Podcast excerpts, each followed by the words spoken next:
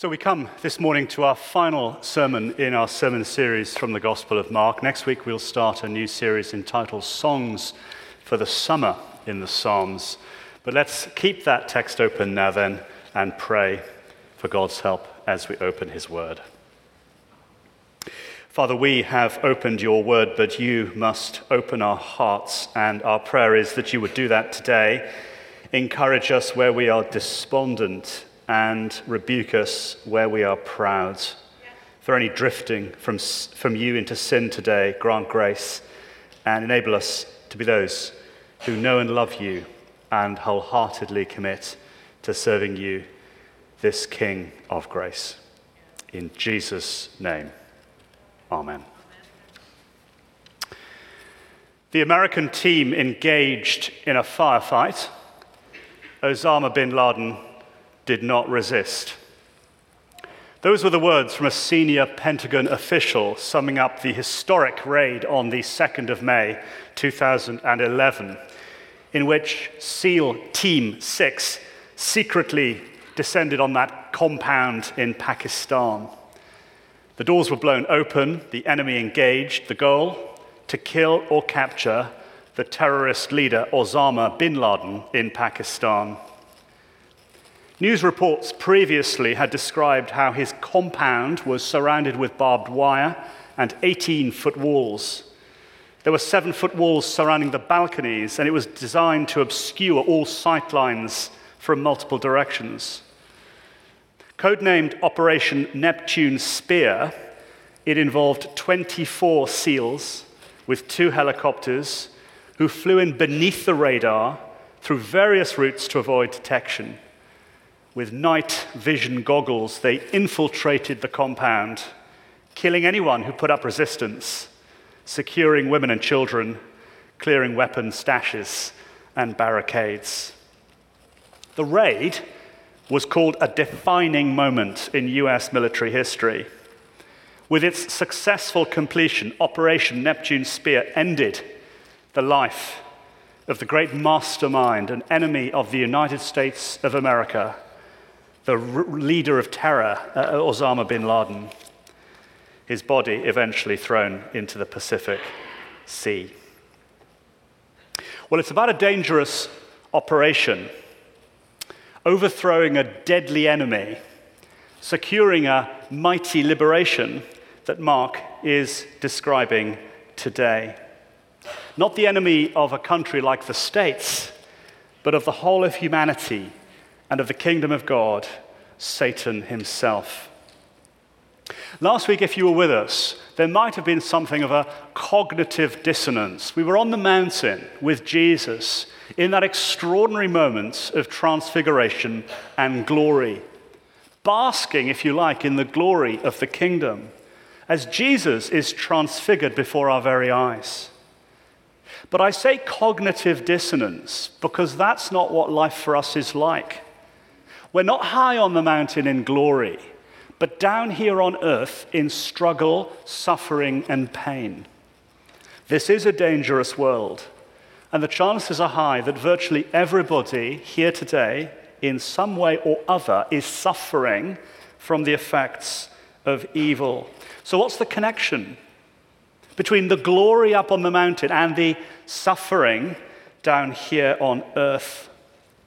Because in verse 14, Jesus now moves down the mountain, and it's very striking that as soon as he arrives back at the bottom, there is a violent confrontation with cosmic evil. And the point that Mark is making is clear that the road to glory, the road map to future glory, is going to be conflict and suffering in the face of evil. All three Gospels place this account next to the Transfiguration. The commentator William Lane puts it really well like this The return from the glory of the Transfiguration to the reality of demonic possession serves to reinforce the theme that Jesus enters into his glory only through confrontation with the demonic and only through the suffering that this entails. Because up on the mountain, the Father intervenes with an imperative from heaven This, this is my Son, listen to him. We are to listen to Jesus. It's a command from the Father. But what was it that Jesus had just been teaching about? But his suffering and death to defeat evil. This is my Son. This is the King who will defeat evil through his suffering at Calvary. Listen to and trust in him. For this account takes us through a number of compelling scenes, at least three. And the first one in our notes is this terror. In verse 14, Jesus and the three disciples come down the mountain and they're met with a crowd and the religious establishment in the middle of a debate with the nine other disciples. And the dispute centers in on a man who has brought his son to be healed, but the disciples can't help, which is odd.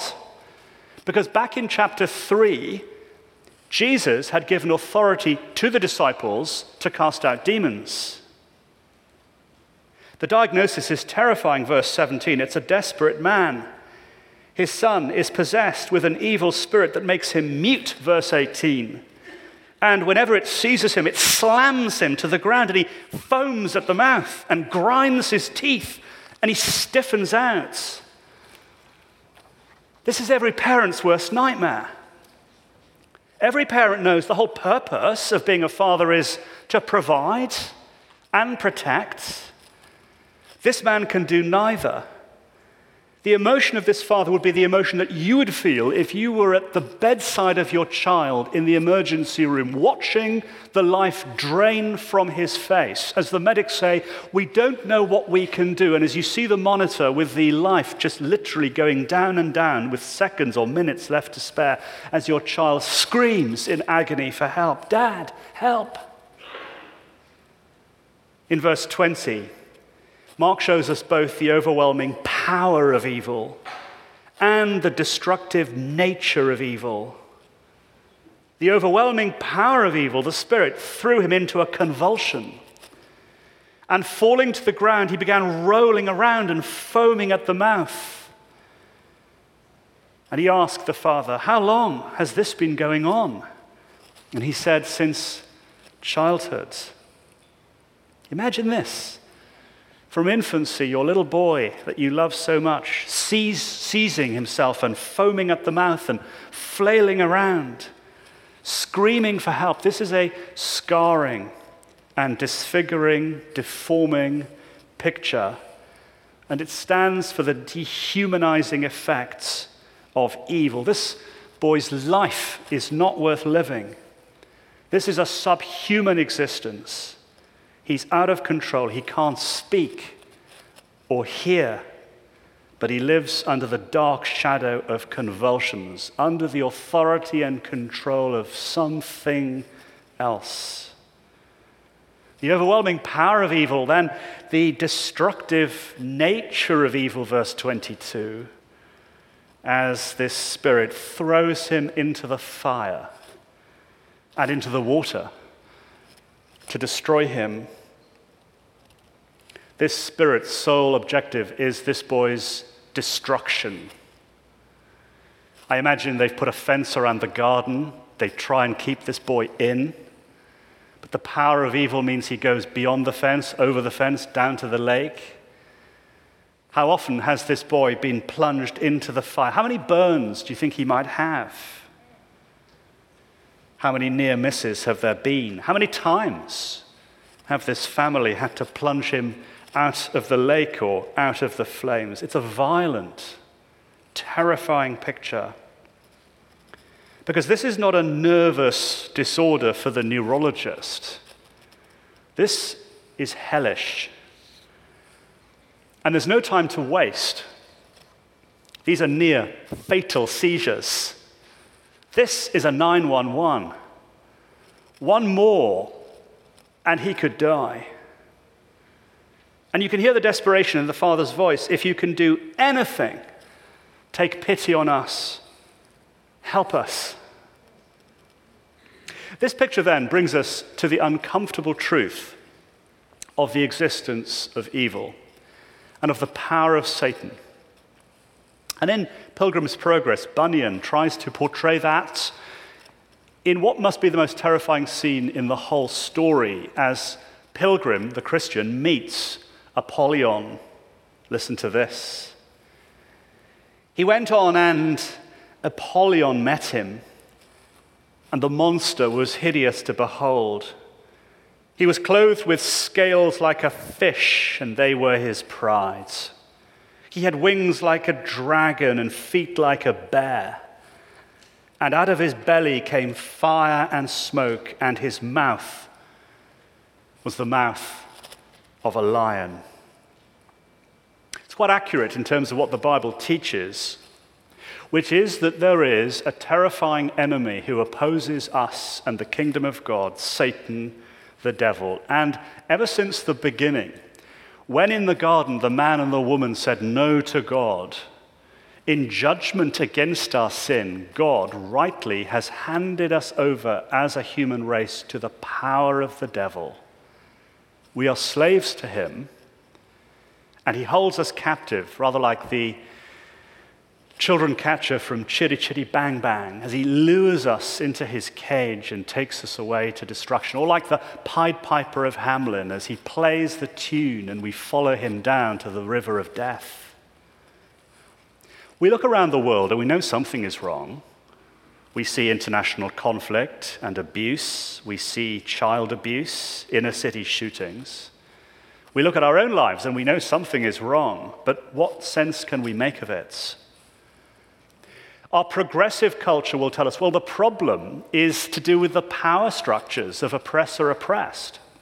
If only we can unoppress the oppressed and change these structures and improve on education and socioeconomic um, metrics, then of course we can deal with the problem and make progress, and the world can become the utopia we all dream it one day might be.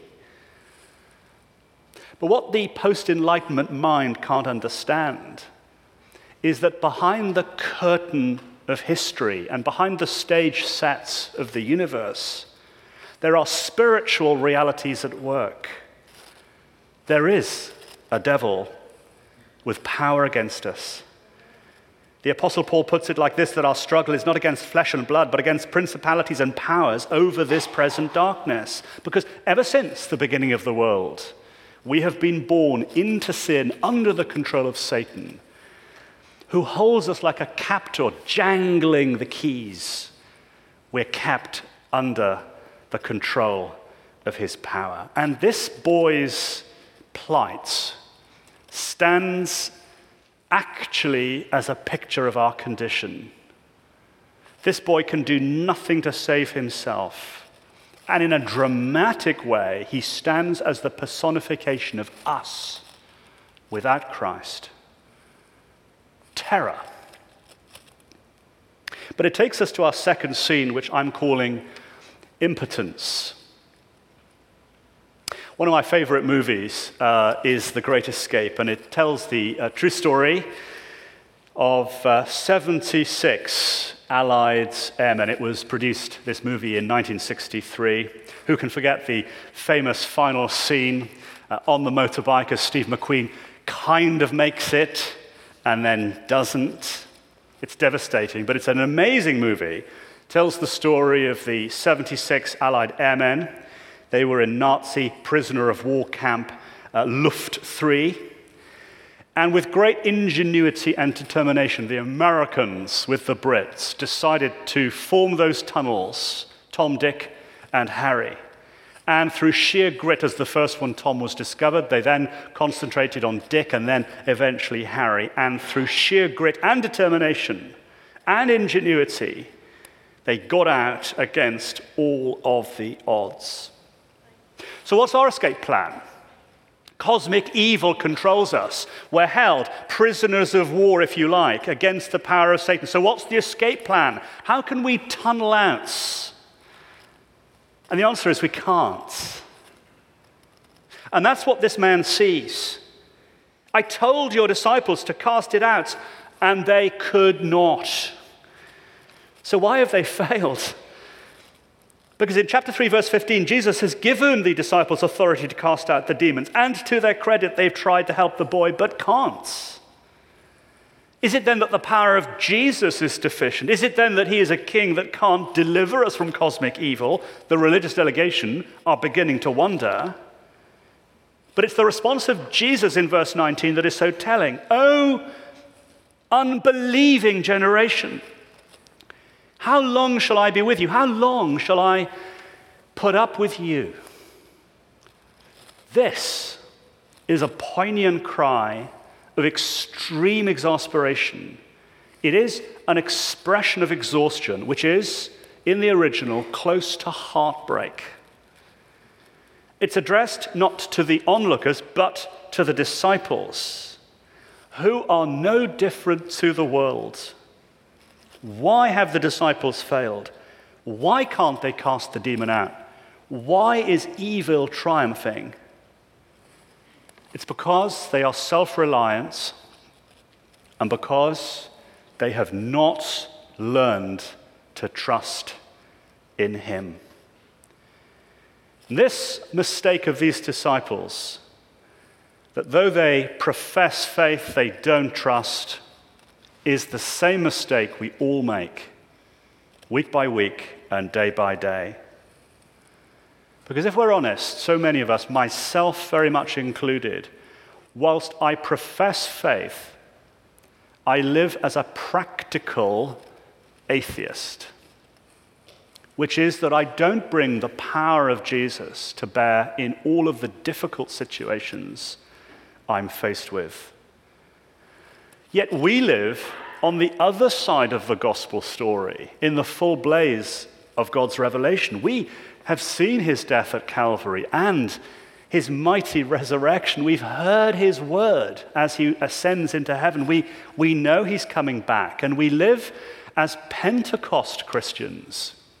Having received the power of the Holy Spirit, we know that God loves us and is powerful to deliver us, and yet we live, do we not, as practical atheists.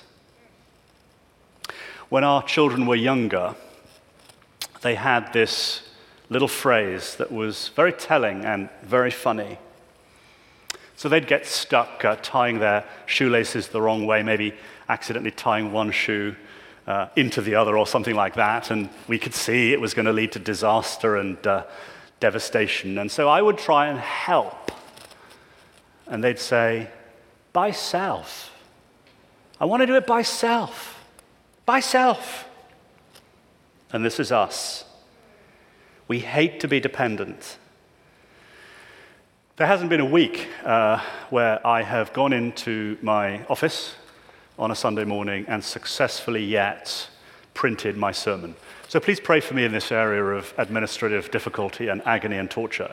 So um, I link up my laptop, and um, there are four possible options of printer. I think my printer is still uh, printing in England. I think that's, that's what's going on. So I print, and somewhere in England, the sermon is sort of being produced. Um, I cannot do it. And so every Sunday morning, it's uh, Michael, can you print my sermon for me? And while you're at it, check it theologically. But I cannot actually print the sermon. It's very, very humbling, even this morning. It's awful. I want to do it myself. I hate to be dependent, and yet I am. We hate to be financially dependent, emotionally dependent. We hate to be dependent on others. What Jesus is teaching here is we have to be dependent on Him. I wonder if the theological error that undergirds this is deism. Deism is a strange idea, but it's the idea that there is a, an upstairs world and a downstairs world, like a house. And God lives upstairs in heaven, and we live downstairs on earth in the grit and the stuff and pain of life. And God is sort of upstairs somewhere in heaven, busy. He made the world like the watchmaker, and it's ticking away quite nicely. Occasionally, the watch is in trouble, but God's busy as a distant deity somewhere else. And we're left to sort it out downstairs.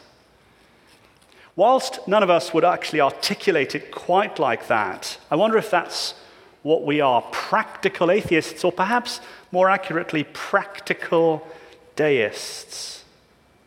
I wonder what problems you're facing in your life. It might be a family problem, the problem of children wandering away from the faith. Maybe it's you're encountering persecution somewhere. Maybe elderly parents who are not saved, or an inf- impossible financial uh, situation, or, or physical pain, or, or a temptation that just won't go away. And then the question is how much are we trusting Jesus with that? How much are we asking Him for His power and authority over it? Because in verse 22, impotence becomes faith as the camera closes in on this desperate father who cries out, If you can do anything, have compassion on us and help us. And I love verse 23 as Jesus lovingly and gently draws out and then nurtures this, this fledgling faith. If you can, verse 23, all things are possible for him who believes. It's the most misquoted verse in the New Testament. All things are possible for him who believes. The Lamborghini, uh, the luxury villa in Bermuda. Not quite, I'm sorry to say, because the question is what's the impossible here? And the impossible here is deliverance from the uncontrollable power of evil to destroy you. The impossible here is escape from the power of Satan into whose hands we have been justly handed over for sentence. The impossible here is to be delivered from our sins and to be delivered from hell.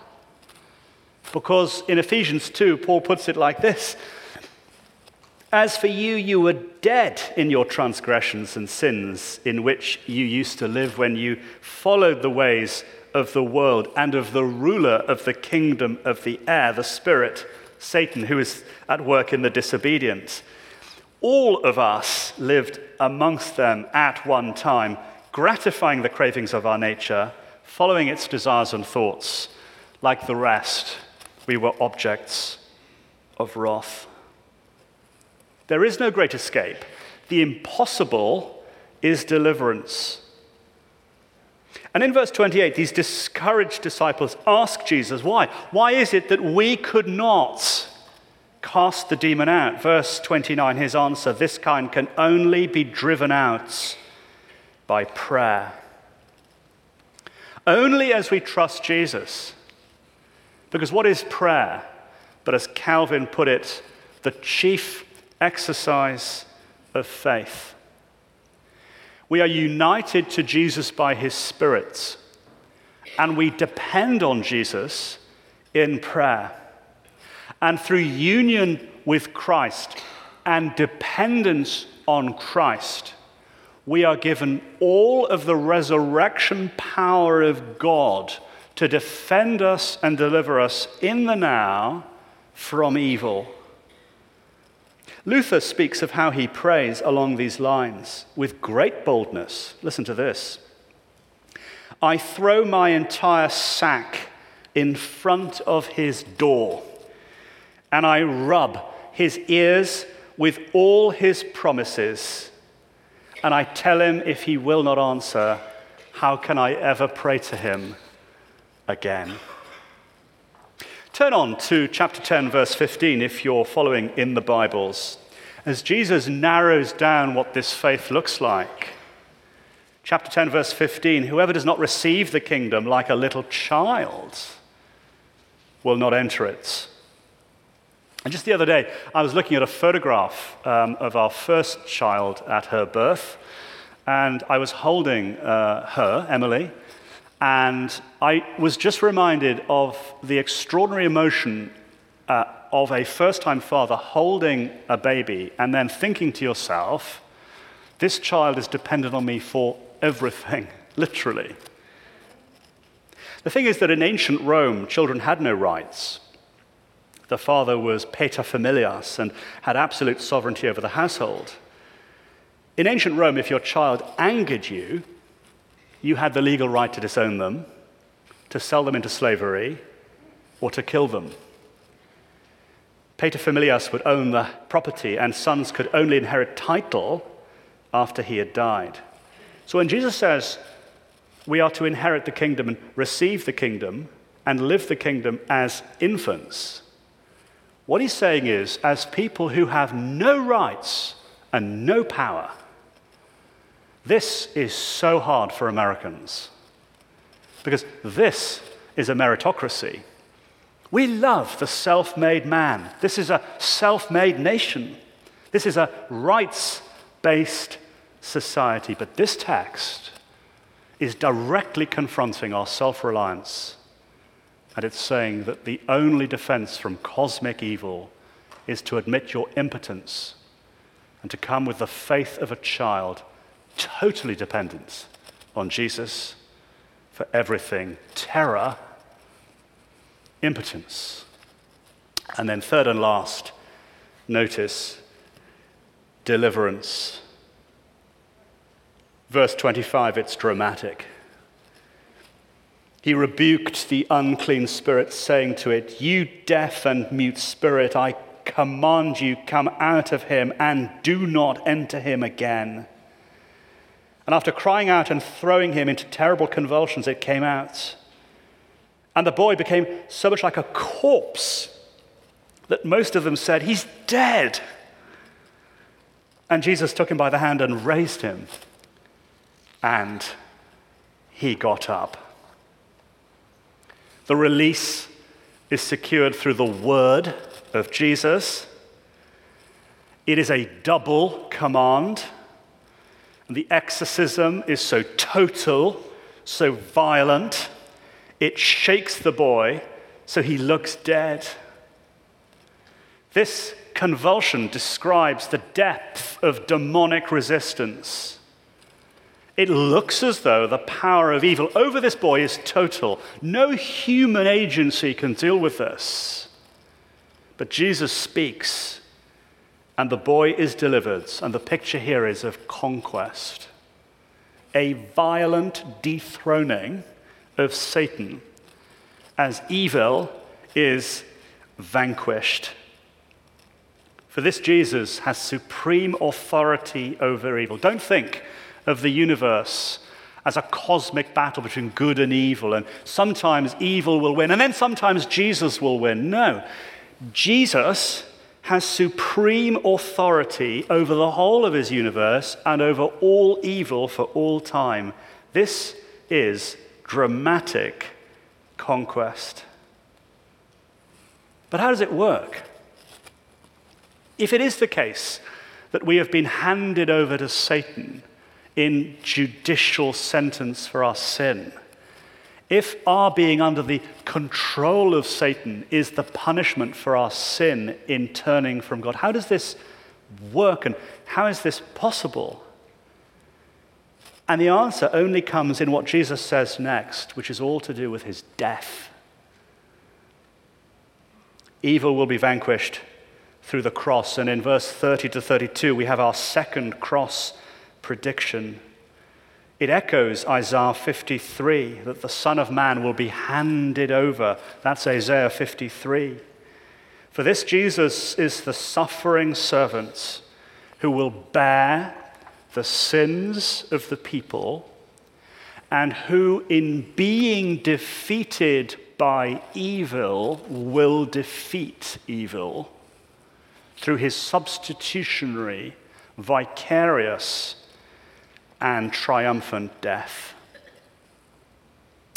In aristocracy in the past, in England, when a child was being disobedient, what would happen would be that the governess, think Downton Abbey, uh, would actually pass some kind of sanction against the child and report this to the father.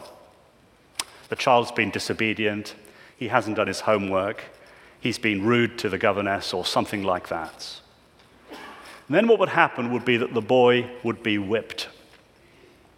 But they actually had a way to spare the boy because it was difficult for a member of the aristocracy to be whipped by somebody of a lower class. They literally employed what was called the whipping boy. The boy would come in and then would take the full force of the punishments on behalf of the other. And the naughty little boy would stand there and watch as the punishment was administered, and then he would be told, You see, that's what you deserve. Don't do it again. It's a crass picture, it's a true one from history. But Jesus, if you like, the whipping boy who takes our punishments that we might be delivered from cosmic evil as we are united to Jesus Christ at his resurrection. But as we finish, I wonder if this power through union with Christ, this extraordinary power over evil, I wonder if it's dawned on us that we have it. Or is it that we live as practical atheist, practical deists? I wonder if we were to make a, a list of all of our problems, the chronic pain, the emotional scars of the past, persecution from somewhere, difficulty at work, difficulty in a marriage, difficulty raising children, people we love walking away from the faith. Do we understand this power is available to us through union with Christ? And do we understand that this power is ours through prayer? Or is it that we struggle on defeated as practical atheist deists? You'll have heard of Walt Disney, but you won't have heard of Thelma Howard. She was his maid. Actually, she was nicknamed the real life Mary Poppins. She moved in to care for Walt Disney and his children after the death of Walt Disney's wife. She cooked the meals, she raised his two daughters, yet she was paid a very modest annual salary, slightly less or more than the average housekeeper which was strange. Yet, every year she received a little envelope which was brown, and she put it in her bottom drawer, never really opening them. What people didn't realize was that the envelope contained stocks and shares into Walt Disney's business. And as Walt Disney and the franchise grew, so then did her share in the business.